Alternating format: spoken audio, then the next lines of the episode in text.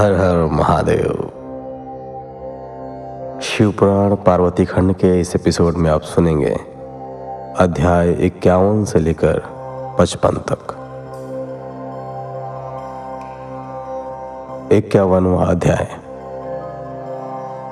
रति की प्रार्थना पर कामदेव को जीवन दान।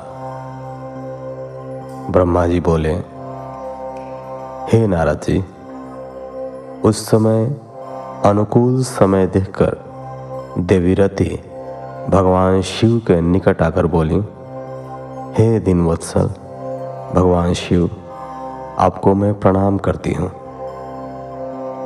देवी पार्वती का पाणी ग्रहण करके अपने निश्चय ही लोकहित का कार्य किया है।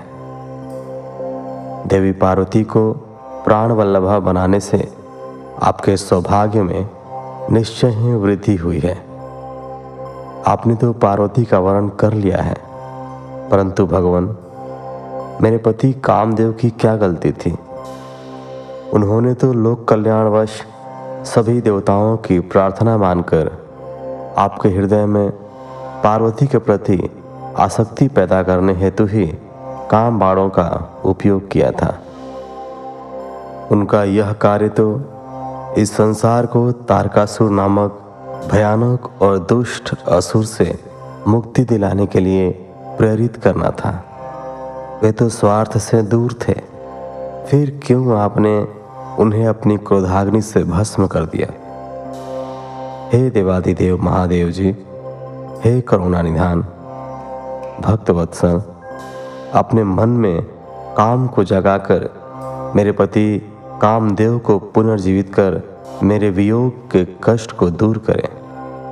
आप तो सबकी पीड़ा जानते हैं। मेरी पीड़ा को समझकर, मेरे दुख को दूर करने में मेरी मदद कीजिए। भगवान, आज जब सबके हृदय में प्रसन्नता है तो मेरा मन क्यों दुखी हो? मैं अपने पति के बिना कब तक ऐसे ही रहूँ? भगवान आप तो दिनों के दुख दूर करने वाले हैं। अब आप अपनी कही बात को सच कर दीजिए।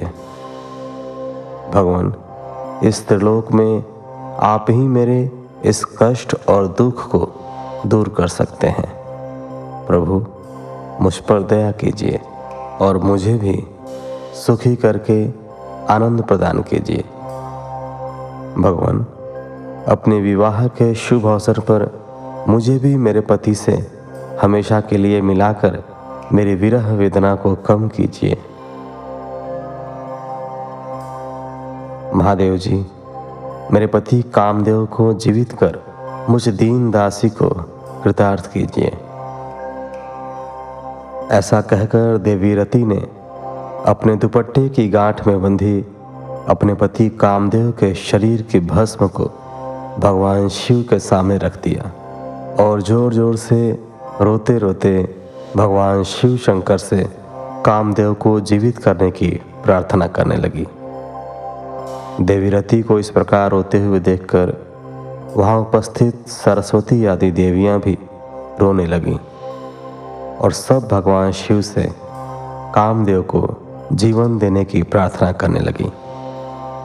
इस प्रकार देवी रति के बार बार प्रार्थना करने और स्तुति करने पर भगवान शिव प्रसन्न हो गए और उन्होंने रति के कष्टों को दूर करने का निश्चय कर लिया। शूलपाणी भगवान शिव की अमृतमय दिव्य दृष्टि पड़ते ही उस भस्म में से सुंदर, पहले जैसा वेश और रूप धारण किए कामदेव प्रकट हुए। अपने प्रिय पति कामदेव को पहले की भांति सुंदर और स्वस्थ पाकर देवीरथी की प्रसन्नता की कोई सीमा न रही। वे कामदेव को देखकर बहुत प्रसन्न हुई और उन्होंने दोनों हाथ जोड़कर भगवान शिव को नमस्कार किया और उनकी स्तुति करने लगी। दोनों पति पत्नी कामदेव और रति बार बार भगवान शिव के चरणों में गिरकर उनका धन्यवाद करके उनकी स्तुति करने लगे। उनकी इस प्रकार की गई स्तुति से प्रसन्न होकर भगवान शिव बोले, हे काम और रति, तुम्हारी इस स्तुति से मुझे बहुत प्रसन्नता हुई है। मैं बहुत प्रसन्न हूँ। तुम जो चाहो मनोवांछित वस्तु मांग सकते हो। भगवान शिव के ये वचन सुनकर कामदेव को बहुत प्रसन्नता हुई। उन्होंने दोनों हाथ जोड़कर और सिर झुकाकर कहा, हे hey भगवान, यदि आप मुझ पर प्रसन्न हैं तो पूर्व में मेरे द्वारा किए गए अपराध को क्षमा कर दीजिए और मुझे वरदान दीजिए कि आपके भक्तों से मेरा प्रेम हो और आपके चरणों में मेरी भक्ति हो। कामदेव के वचन सुनकर भगवान शंकर बहुत प्रसन्न हुए। और बोले, तथास्तु, तुम जैसा चाहते हो, वैसा ही होगा। मैं तुम पर प्रसन्न हूँ। तुम अपने मन से भय निकाल दो। अब तुम भगवान श्री हरि विष्णु के पास जाओ। तत्पश्चात कामदेव ने भगवान शिव को नमस्कार किया और वहाँ से बाहर चल दिए। उन्हें जीवित देखकर सभी देवता बहुत प्रसन्न हुए। और बोले कि, कामदेव, आप धन्य हैं। महादेव जी ने आपको जीवन दान दे दिया। तब कामदेव को आशीर्वाद देकर विष्णु पुनः अपने स्थान पर बैठ गए। उधर भगवान शिव ने अपने पास बैठी देवी पार्वती के साथ भोजन किया और अपने हाथों से उनका मुँह मीठा किया। तत्पश्चात शैलराज की आज्ञा लेकर शिवजी पुनः जनवासे में चले गए। जनवासे में पहुंचकर शिवजी ने मुझे विष्णु जी और वहाँ उपस्थित सभी मुनिगणों को प्रणाम किया। तब सब देवता शिवजी की वंदना और अर्चना करने लगे। फिर मैंने विष्णु जी और इंद्रादि ने शिव स्तुति की। सब और भगवान शिव की जय जयकार होने लगी। और मंगलमय वेद ध्वनि बजने लगी। भगवान शिव की स्तुति करने के पश्चात उनसे विदा लेकर सभी देवता और ऋषि मुनि अपने अपने विश्राम स्थल की ओर चले गए। बावनवा अध्याय। भगवान शिव का आवास गृह में शयन। ब्रह्मा जी बोले नारद। शैलराज हिमालय ने सभी बारातियों के भोजन की व्यवस्था करने हेतु सर्वप्रथम अपने घर के आँगन को साफ़ कराकर सुंदर ढंग से सजाया। तत्पश्चात गिरिराज हिमालय ने अपने पुत्रों, मैनाक आदि को जनवासे में भेजकर भोजन करने हेतु सभी देवी देवताओं साधु संतों ऋषि मुनियों, शिवगणों, देवगणों सहित विष्णु और भक्तवत्सल भगवान शिव को भोजन के लिए आमंत्रित किया। तब सभी देवताओं को साथ लेकर सदा शिव भोजन करने के लिए पधारे। हिमालय ने पधारे हुए सभी देवताओं एवं भगवान शिव का बहुत आदर सत्कार किया और उन्हें उत्तम आसनों पर बैठाया। अनेकों प्रकार के भोजन परोसे गए, तथा गिरिराज ने सबसे भोजन ग्रहण करने की प्रार्थना की। सभी बारातियों ने तृप्ति के साथ भोजन किया, तथा आचमन करके सब देवता विश्राम के लिए अपने अपने विश्राम स्थल पर चले गए। तब हिमालय प्रिया देवी की आज्ञा लेकर नगर की स्त्रियों ने भगवान शिव को सुंदर सुसज्जित वास भवन में रत्न जड़ित सिंहासन पर सादर बैठाया। वहाँ उस भवन में सैकड़ों रत्नों के दीपक जल रहे थे। उनकी अद्भुत जगमगाहट से पूरा भवन आलोकित हो रहा था। उस वास भवन को अनेकों प्रकार की सामग्रियों से सजाया और संवारा गया था। मोती, मणियों एवं श्वेत चंवरों से पूरे भवन को सजाया गया। मुक्ता मड़ियों के सुंदर बंधनवारें द्वार की शोभा बढ़ा रही थी। उस समय वह वास भवन अत्यंत दिव्य, मनोहर और मन को उमंग तरंग से आलोकित करने वाला लग रहा था। फर्श पर सुंदर बेल बूटे बने थे। भवन को सुगंधित करने हेतु सुवासित द्रव्यों का प्रयोग किया गया था, जिसमें चंदन और अगर का प्रयोग प्रमुख रूप से था।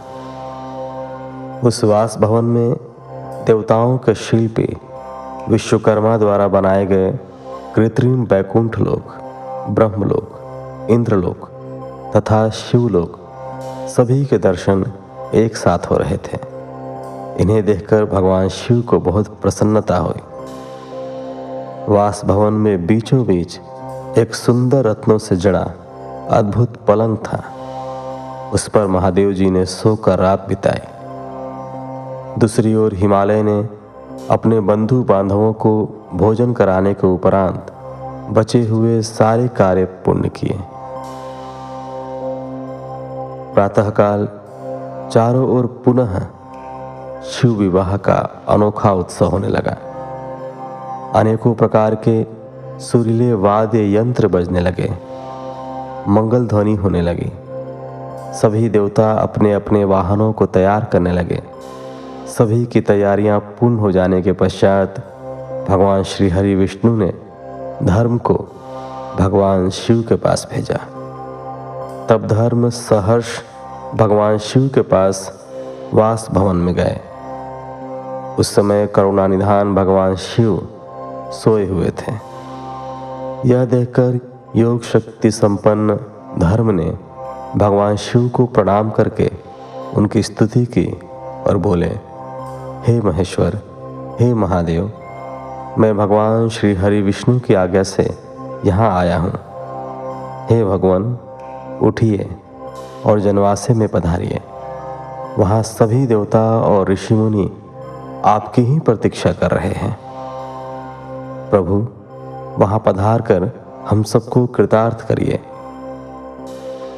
धर्म के वचन सुनकर सदाशिव बोले, हे धर्मदेव, आप जनवासे में वापस जाइए।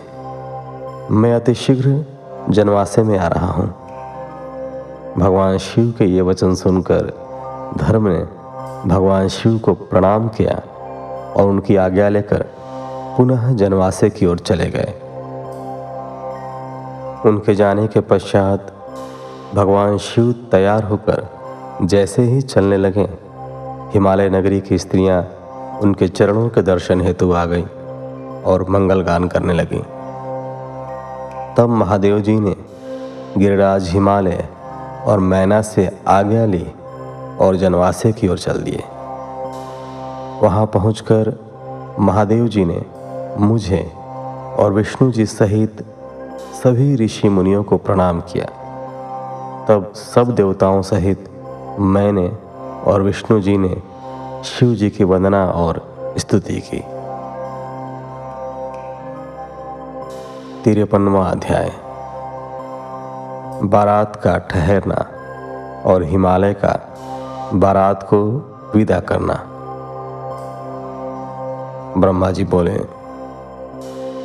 जब करुणा निधान भगवान शिव जनवासे में पधार गए तो हम सब मिलकर कैलाश लौट चलने की बातें करने लगे।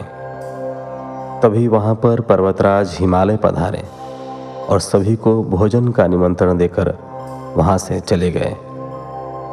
तब सभी देवताओं, ऋषि मुनियों और अन्य बारातियों को साथ लेकर भगवान शिव, मैं और श्री हरि विष्णु भोजन ग्रहण करने हेतु तो नियत स्थान पर पहुँचे। वहाँ द्वार पर स्वयं शैलराज खड़े थे। उन्होंने सर्वप्रथम महादेव जी के चरणों को धोया और उन्हें अंदर सुंदर आसन पर बैठाया। तत्पश्चात शैलराज ने मेरे श्रीहरि, देवराज इंद्र सहित सभी मुनियों के चरण धोए और यथा योग्य आसनों पर हम सबको आदरपूर्वक बैठाया। वहाँ शैलराज हिमालय अपने पुत्रों एवं बंधु बांधवों सहित कार्य में लगे हुए थे। उन्होंने हमारे सामने अनेक स्वादिष्ट व्यंजन परोसे और हमसे ग्रहण करने के लिए कहा। तब सभी ने आनंद पूर्वक आचमन और भोजन किया।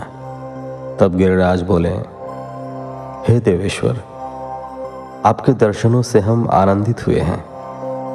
आपसे एक प्रार्थना करते हैं कि आप बारातियों के साथ कुछ दिन और निवास करें। इस प्रकार शैलराज भगवान शिव से कुछ दिन और रुकने का आग्रह करने लगे।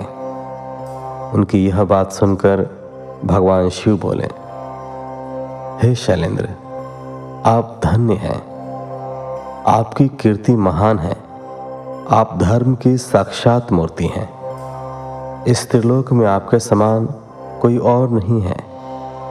तब देवताओं ने कहा हे पर्वतराज, आपके दरवाजे पर परब्रह्म, परमात्मा, भगवान शिव स्वयं अपने दासों के साथ पधारे हैं और आपने उन्हें सब प्रकार से पूज कर प्रसन्न किया है।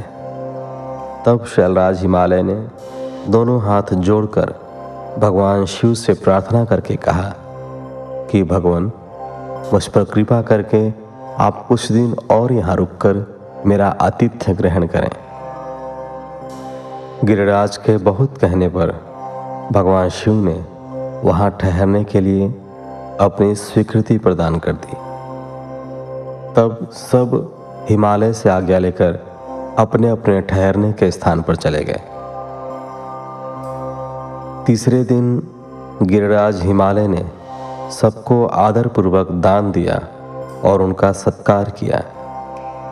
चौथे दिन विधि पूर्वक चतुर्थी कर्म किया गया क्योंकि इसके बिना विवाह को पूर्ण नहीं माना जाता। जैसे ही विधि अनुसार चतुर्थी कर्म पूरा हुआ, चारों ओर मंगल ध्वनि बजने लगी। महान उत्सव होने लगा।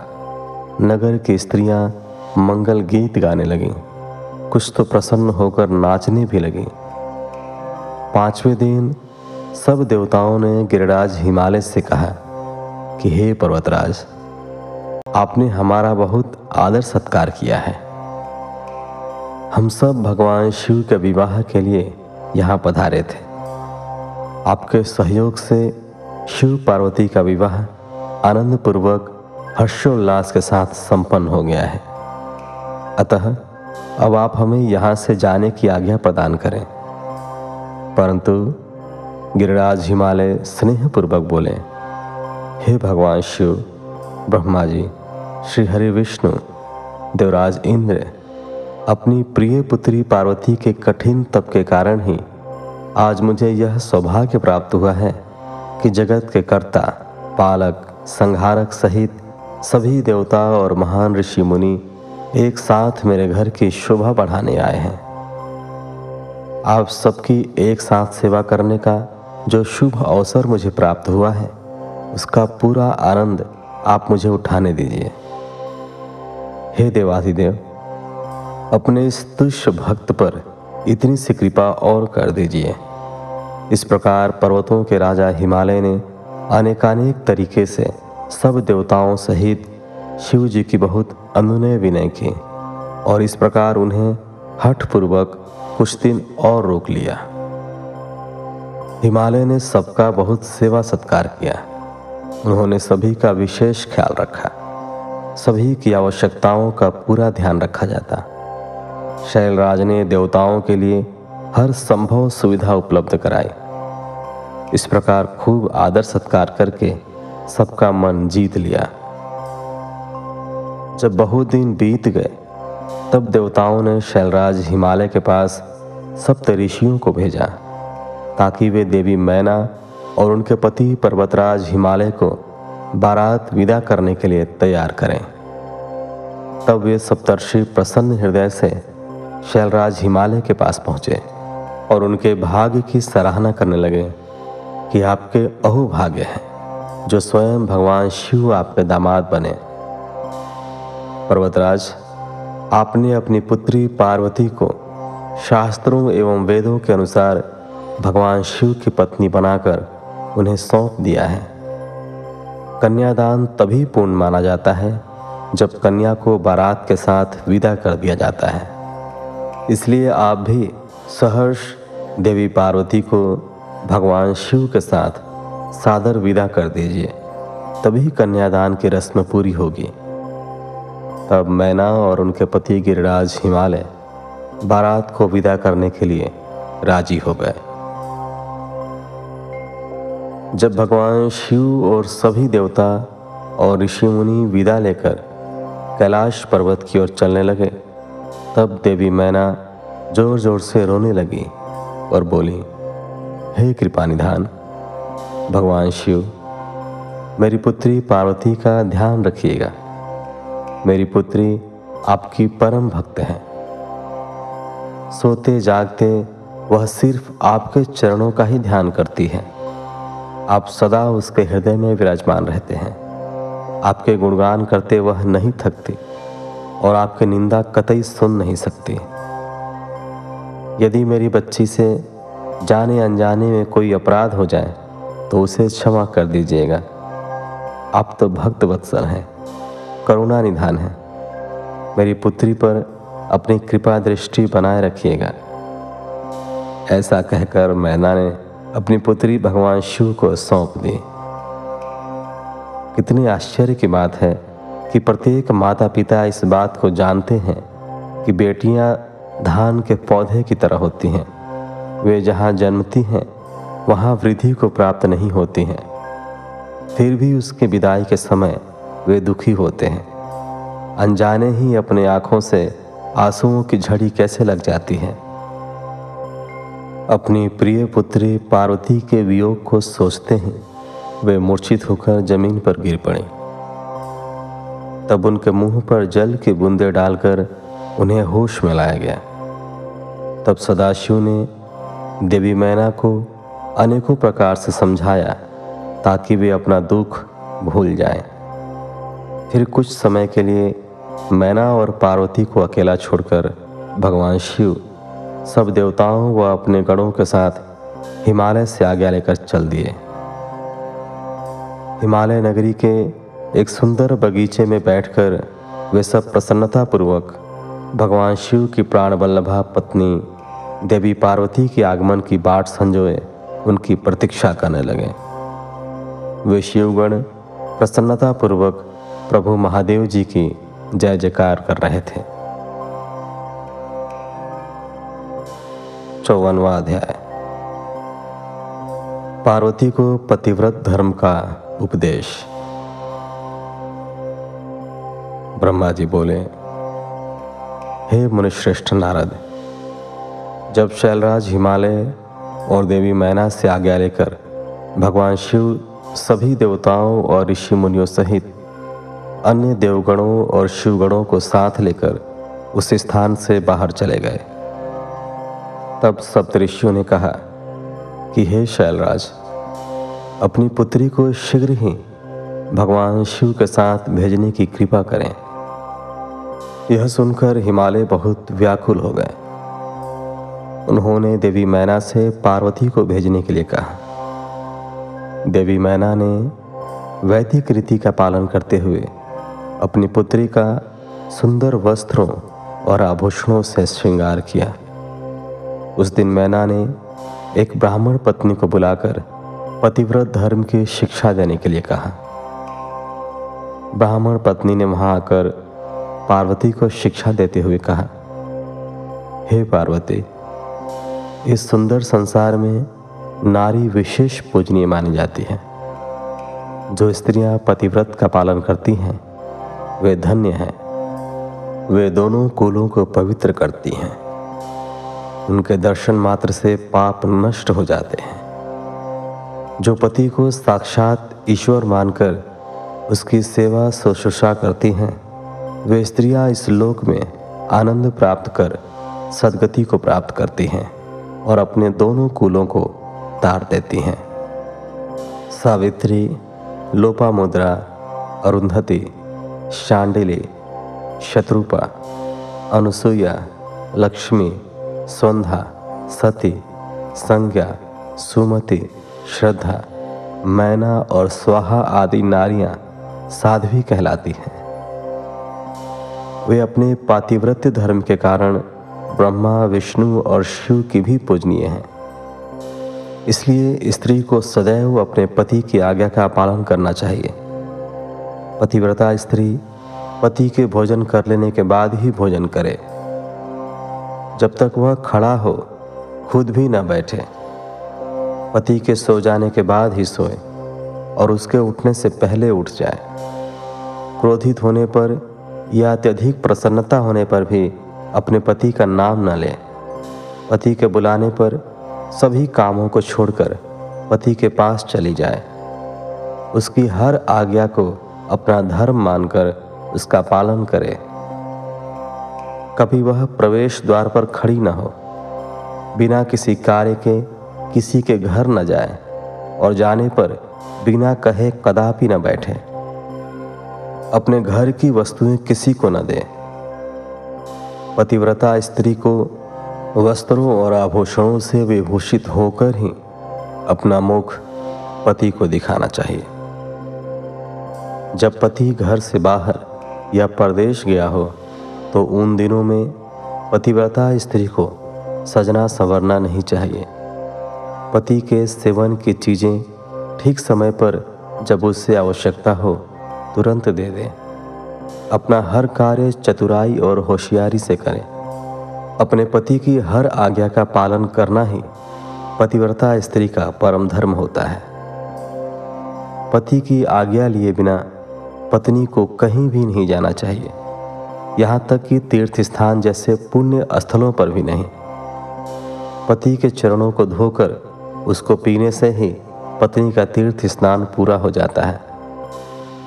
पति द्वारा छोड़े गए जूठे भोजन को पत्नी को प्रसाद समझकर खाना चाहिए। देवता, पितरों, अतिथियों या भिखारियों को भोजन का भाग देकर ही भोजन करना चाहिए।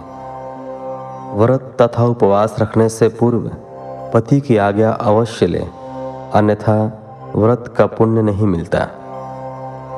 किसी चीज़ को पाने के लिए अपने पति से झगड़ा कदापि न करें। सुख से आराम पूर्वक बैठे हुए या सोते समय पति को कभी भी न उठाएँ। यदि पति किसी बात के कारण दुखी हो, धनहीन हो, बीमार हो या वृद्ध हो गया हो तो भी उसका परित्याग न करें। रजस्वला होने पर तीन दिन तक अपने पति के सामने न जाएँ, उससे अपना मुख न दिखाएँ।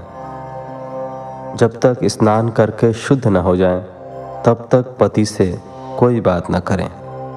शुद्ध होकर सर्वप्रथम अपने पति का ही दर्शन करें। उत्तम पतिव्रत का पालन करने वाली स्त्री को सुहाग का प्रतीक माने जाने वाली वस्तुओं, जैसे सिंदूर, हल्दी, रोली, काजल, चूड़ियाँ, मंगलसूत्र, पायल, बिछुए नाक की लौंग, कान के कुंडलों को सदैव धारण करना चाहिए। जो स्त्रियाँ सुहाग की निशानी माने जाने वाली इन वस्तुओं को हर वक्त धारण किए रहती हैं, उनके पति की आयु में वृद्धि होती है। पतिव्रता स्त्री को कभी भी छिनाल उल्टा आदि भाग्यहीन स्त्रियों के साथ नहीं रहना चाहिए। अर्थात, उनसे मित्रता नहीं करनी चाहिए। पति से लड़ने वाली एवं उससे वैर भाव रखने वाली स्त्री को सहेली न बनाएँ। कभी भी अकेली न रहें। वस्त्रहीन होकर स्नान न करें। सदा पति के कहे अनुसार चलें। पति की इच्छा होने पर ही रमण करें। उसकी हर इच्छा को ही अपनी इच्छा समझें। पति के हंसने पर हंसे और उसके दुखी होने पर दुखी हो। पतिव्रता स्त्री के लिए उसका पति ही उसका आराध्य होना चाहिए। ब्रह्मा, विष्णु और शिव से अधिक उसे अपने पति को महत्व देना चाहिए। अपने पति को शिव स्वरूप मानकर उसे पूजना चाहिए। पति के साथ लड़ने वाली स्त्रियाँ कुतिया या सियारिन के रूप में जन्म लेती हैं। पति जिस स्थान पर बैठा हो, उससे ऊँचे स्थान पर ना बैठे। किसी की भी निंदा ना करें, सबसे मीठे वचन बोले। पति स्त्री की ज़िंदगी में सबसे अधिक महत्वपूर्ण होता है, इसलिए उसका सदैव पूजन करें। नारी को अपने पति को ही देवता, गुरु, धर्म तीर्थ एवं व्रत समझकर उसकी आराधना करनी चाहिए। पति से कभी दुर्वचन न कहें। सास, ससुर, जेठ, जिठानी, गुरुओं सहित सभी बड़ों का आदर करें। उनके सामने कभी ऊँचा ना बोलें और ना ही हंसें। बाहर से पति के आने पर आदरपूर्वक उसके चरण धोएँ। जो मूढ़ बुद्धि नारियाँ अपने पति को त्याग कर व्याभिचार करती हैं, अथवा दुष्ट पुरुषों के सानिध्य में रहती हैं, वे उल्लू का जन्म लेती हैं। पति से हीन नारी सदा के लिए अपवित्र हो जाती है। तीर्थ स्थान करने पर भी वह अपवित्र रहती है। जिस घर में पतिव्रता नारी का वास होता है, उसके पति, पिता और माता तीनों के कुल तर जाते हैं। वे सीधे स्वर्ग लोक की शोभा बढ़ाते हैं। इसके विपरीत, जो स्त्रियाँ पर पुरुषों की ओर आकर्षित होकर अपने मार्ग से भटक जाती हैं, वे अपने साथ साथ अपने कुल का भी नाश करती हैं। पतिव्रता नारी के स्पर्श होने मात्र से ही वहाँ की भूमि पावन और पापों का नाश करने वाली हो जाती है। सूर्य, चंद्रमा तथा वायुदेव भी पवित्रता हेतु नारी का स्पर्श करते हैं। ताकि वे दूसरों को पवित्र कर सकें। पतिव्रता पत्नी ही गृहस्थ आश्रम की नींव है, सुखों का भंडार है, वही धर्म को पाने का एकमात्र रास्ता है, तथा वही परिवार की वंश बेल को आगे बढ़ाने वाली है। भगवान विश्वनाथ में अटूट भक्ति भाव रखने वाले शिव भक्तों को ही पतिव्रता नारियों की प्राप्ति होती है। पत्नी से ही पति का अस्तित्व होता है। एक दूसरे के बिना दोनों का कोई अस्तित्व नहीं रह जाता। पत्नी के बिना पति देव यज्ञ पितृयज्ञ और अतिथि यज्ञ आदि कोई भी यज्ञ अकेले संपन्न नहीं कर सकता। पतिव्रता नारियों को पवित्र पावनी गंगा के समान पवित्र माना जाता है। उसके दर्शनों से ही सब कुछ पवित्र हो जाता है। पति पत्नी का संबंध अटूट है। पति प्रणव है और पत्नी वेद के ऋचा। एक तप है तो एक क्षमा। पत्नी द्वारा किए अच्छे कर्मों का फल है पति। हे गिरजानंदिनी, शास्त्रों में पतिव्रता नारियों को चार प्रकार का बताया गया है। उत्तमा, मध्यमा, निकृष्टा और अति निकृष्टा ये पतिव्रता स्त्रियों के भेद हैं। जो स्त्रियाँ स्वप्न में भी सिर्फ़ अपने पति का ही स्मरण करती हैं, ऐसी स्त्रियाँ उत्तमा पतिव्रता कहलाती हैं। जो स्त्रियाँ प्रत्येक पुरुष को पिता, भाई एवं पुत्र के रूप में देखती हैं, वह मध्यमा पतिव्रता कहलाती हैं। जिसके मन में धर्म और लोकलाज का भय रहता है, और इस कारण वह सदैव धर्म का पालन करती है। वह निकृष्टा पतिव्रता कहलाती हैं। जो स्त्री अपने पति से डर कर या कुल के बदनाम होने के डर से व्याभिचार से दूर रहती हैं, वह स्त्री अति निकृष्टा पतिव्रता कहलाती हैं। ये चारों प्रकार की पतिव्रता स्त्रियाँ पावन, पवित्र और समस्त पापों का नाश करने वाली कही जाती हैं। मुनि अत्रि की पत्नी अनसुईया ने अपने पतिव्रत के प्रभाव से त्रिदेवों, ब्रह्मा, विष्णु और शिव को शिशु बना दिया था। यही नहीं, उन्होंने मरे हुए एक ब्राह्मण को अपने सतीत्व के बल से जीवित कर दिया था। हे गिरजानंदिनी, मैंने पतिव्रता स्त्री की सभी विशेषताएँ और गुण तुम्हें बता दिए हैं। अब आप इसी के अनुरूप ही आचरण किया करें। अपने पति की हर आज्ञा को सर्वोपरि मानकर उसका पालन करें। पति को खुश रखने से ही सभी मनोवांछित फलों की प्राप्ति होती है। आप तो जगदम्बा का रूप हैं और आपके पति तो साक्षात भगवान शिव हैं। आपको यह सब बताकर कोई लाभ नहीं, क्योंकि आप तो यह सब जानते ही हैं और इसका उत्तम पालन भी करेंगे। आपके विषय में तो सोचकर ही स्त्रियाँ पवित्र एवं पतिव्रत धर्म का पालन करने वाली हो जाती हैं। इसलिए मुझे अधिक कुछ कहने की कोई आवश्यकता नहीं है। मुझे विश्वास है कि आप उत्तम पतिव्रत धर्म का पालन करके संसार की अन्य स्त्रियों के समक्ष उदाहरण प्रस्तुत करेंगे। ऐसा कहकर वह ब्राह्मण पत्नी चुप हो गई। उनसे पतिव्रत धर्म का उपदेश सुनकर देवी पार्वती ने बहुत हर्ष का अनुभव किया। उन्होंने दोनों हाथ जोड़कर ब्राह्मण पत्नी को नमस्कार किया तथा उत्तम धर्म के विषय में ज्ञान देने के लिए उनका धन्यवाद दिया।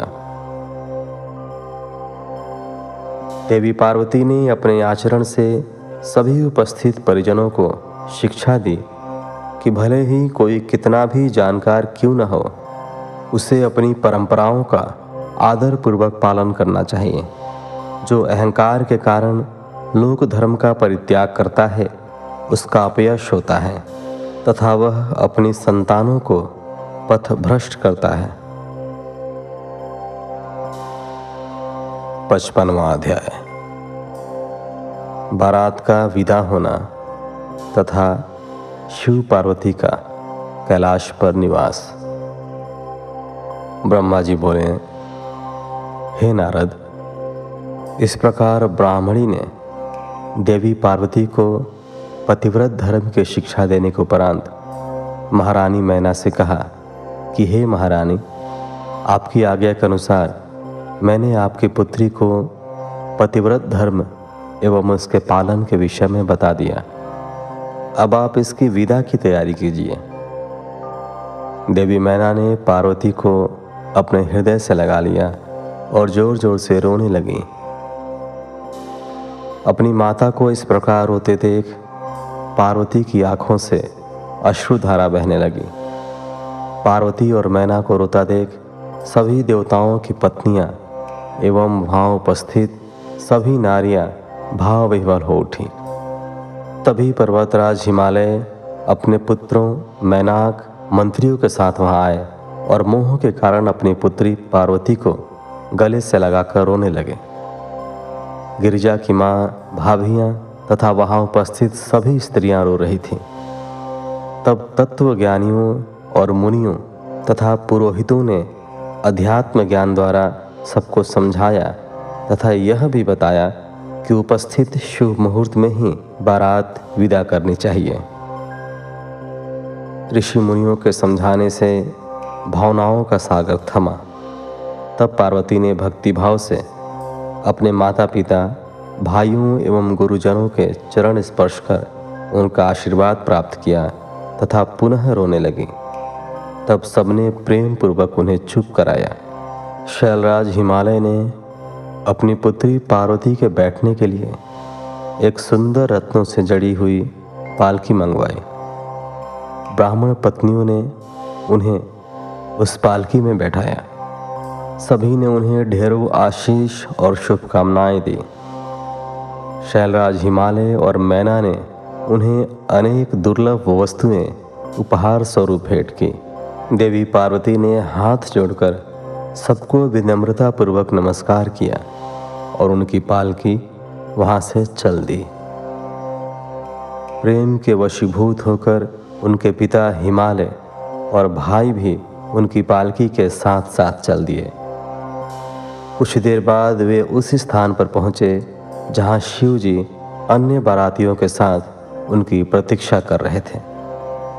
हिमालय ने नम्रतापूर्वक वहाँ उपस्थित भगवान शिव, ब्रह्मा, विष्णु सहित सभी श्रेष्ठ जनों को नमस्कार किया और अपनी पुत्री को शिव जी को सौंप दिया। तत्पश्चात हम सबसे विदा लेकर वे हिमालयपुरी लौट गए। जब शैलराज हिमालय अपने नगर को लौट गए, तब हम सब भी कैलाश पर्वत की ओर चल दिए। भगवान शिव और पार्वती के विवाह हो जाने पर सभी की प्रसन्नता की कोई सीमा न रही। सभी उत्साहपूर्वक चलने लगे। महादेव जी के शिवगण नाचते, कूदते गाते बजाते अपने स्वामी के परम पावन निवास की ओर बढ़ रहे थे। मैं और श्रीहरि विष्णु जी भी शिव जी के विवाह होने से प्रसन्न थे। उधर देवराज इंद्र के हर्ष की कोई सीमा नहीं थी। वह सोच रहे थे कि शिव पार्वती के विवाह से उनके कष्टों और दुखों में अवश्य कमी होगी। उन्हें इस बात का यकीन हो गया था कि अब जल्द ही उन्हें और सब देवताओं को तारकासुर नामक भयंकर दैत्य से मुक्ति अवश्य मिलेगी। भगवान शिव भी हर्ष का अनुभव कर रहे थे। उन्हें उनके जन्म जन्म की प्रेयसी पार्वती पुनः पत्नी रूप में प्राप्त हो गई थी। इस प्रकार प्रसन्नतापूर्वक आनंद में मग्न होकर सभी कैलाश पर्वत की ओर जा रहे थे। उस समय सभी दिशाओं से पुष्प वर्षा हो रही थी। मंगल ध्वनि बज रही थी और मंगल गान गाए जा रहे थे। इस प्रकार यात्रा करते हुए सभी कैलाश पर्वत पर पहुँचे। वहाँ पहुंचकर भगवान शिव ने पार्वती से कहा, हे देवेश्वरी, आप सदा से ही मेरी प्रिया हैं। आप पूर्व जन्म में मुझसे बिछड़ गई थी। सब देवताओं की कृपा से आज हम पुनः एक हो गए हैं। आज आपको पुनः अपने पास विराजमान पाकर मैं बहुत प्रसन्न हूँ। हम दोनों का साथ तो जन्म जन्मांतरों से है। शिव शिवा के बिना और शिवा शिव के बिना अधूरी है। आज मुझे पुनः अपनी प्राण वल्लभा मिल गई है। प्रभु शिव की इन प्यारी बातों को सुनकर देवी पार्वती का मुख लज्जा से लाल हो गया। उनके बड़े बड़े सुंदर नेत्र झुक गए और वे धीरे से बोली, हे नाथ आपकी हर एक बात मुझे स्मरण है। मेरे जीवन में सब कुछ आप ही हैं। आज आपने अपनी इस दासी को अपने चरणों में जगह देकर बहुत बड़ा उपकार किया है। मैं आपको पति के रूप में पाकर धन्य हो गई हूँ। देवी पार्वती के उत्तम मधुर वचनों को सुनकर भगवान शिव मुस्कुरा दिए। तत्पश्चात भगवान शिव ने सभी देवताओं को स्वादिष्ट भोजन कराया एवं उन्हें सुंदर उपहार, भेंट स्वरूप दिए। भोजन करने के बाद सभी देवता एवं ऋषि मुनि भगवान शिव के पास आए और उन्हें प्रणाम कर उनकी स्तुति करने लगे और शिव पार्वती से आज्ञा लेकर अपने अपने धाम चले गए। तब मैंने और श्री हरि ने भी चलने के लिए आज्ञा मांगी। तो शिव जी ने हमें प्रणाम किया। तब मैंने और विष्णु जी ने हृदय से लगाकर उन्हें आशीर्वाद दिया। फिर हम भी अपने अपने लोगों को चले गए। हम सबके कैलाश पर्वत से चले जाने के बाद भगवान शिव अपनी प्राण वल्लभा पार्वती के साथ आनंद पूर्वक वहाँ निवास करने लगे। भगवान शिव के गण, शिव पार्वती की भक्तिपूर्वक आराधना करने लगे। नारद, इस प्रकार मैंने तुम्हें भगवान शिव पार्वती के विवाह का पूर्ण विवरण सुनाया। यह उत्तम कथा शोक का नाश करने वाली, आनंद, धन और आयु की वृद्धि करने वाली है। जो मनुष्य सच्चे मन से प्रतिदिन इस प्रसंग को पढ़ता अथवा सुनता है, वह शिवलोक को प्राप्त कर लेता है। इस कथा से समस्त रोगों का नाश होता है, तथा सभी विघ्न बाधाएँ दूर हो जाती हैं। यह कथा यश, पुत्र, पौत्र आदि मनवांछित वस्तु प्रदान करने वाली तथा मोक्ष प्रदान करने वाली है। सभी शुभ अवसरों और मंगल कार्यों के समय इस कथा का पठन अथवा श्रवण करने से समस्त कार्यों की सिद्धि होती है। इसमें कोई संशय नहीं है। यह सर्वथा सत्य है। इस प्रकार पचपनवें एपिसोड के साथ श्री रुद्र संहिता का पार्वती खंड संपूर्ण हुआ। अगले एपिसोड्स में आप रुद्र संहिता के चतुर्थ खंड, जिसे कुमार खंड कहा जाता है, उसका श्रवण करेंगे। मिलते हैं आपसे अगले एपिसोड में, तब तक के लिए धन्यवाद। हर हर महादेव।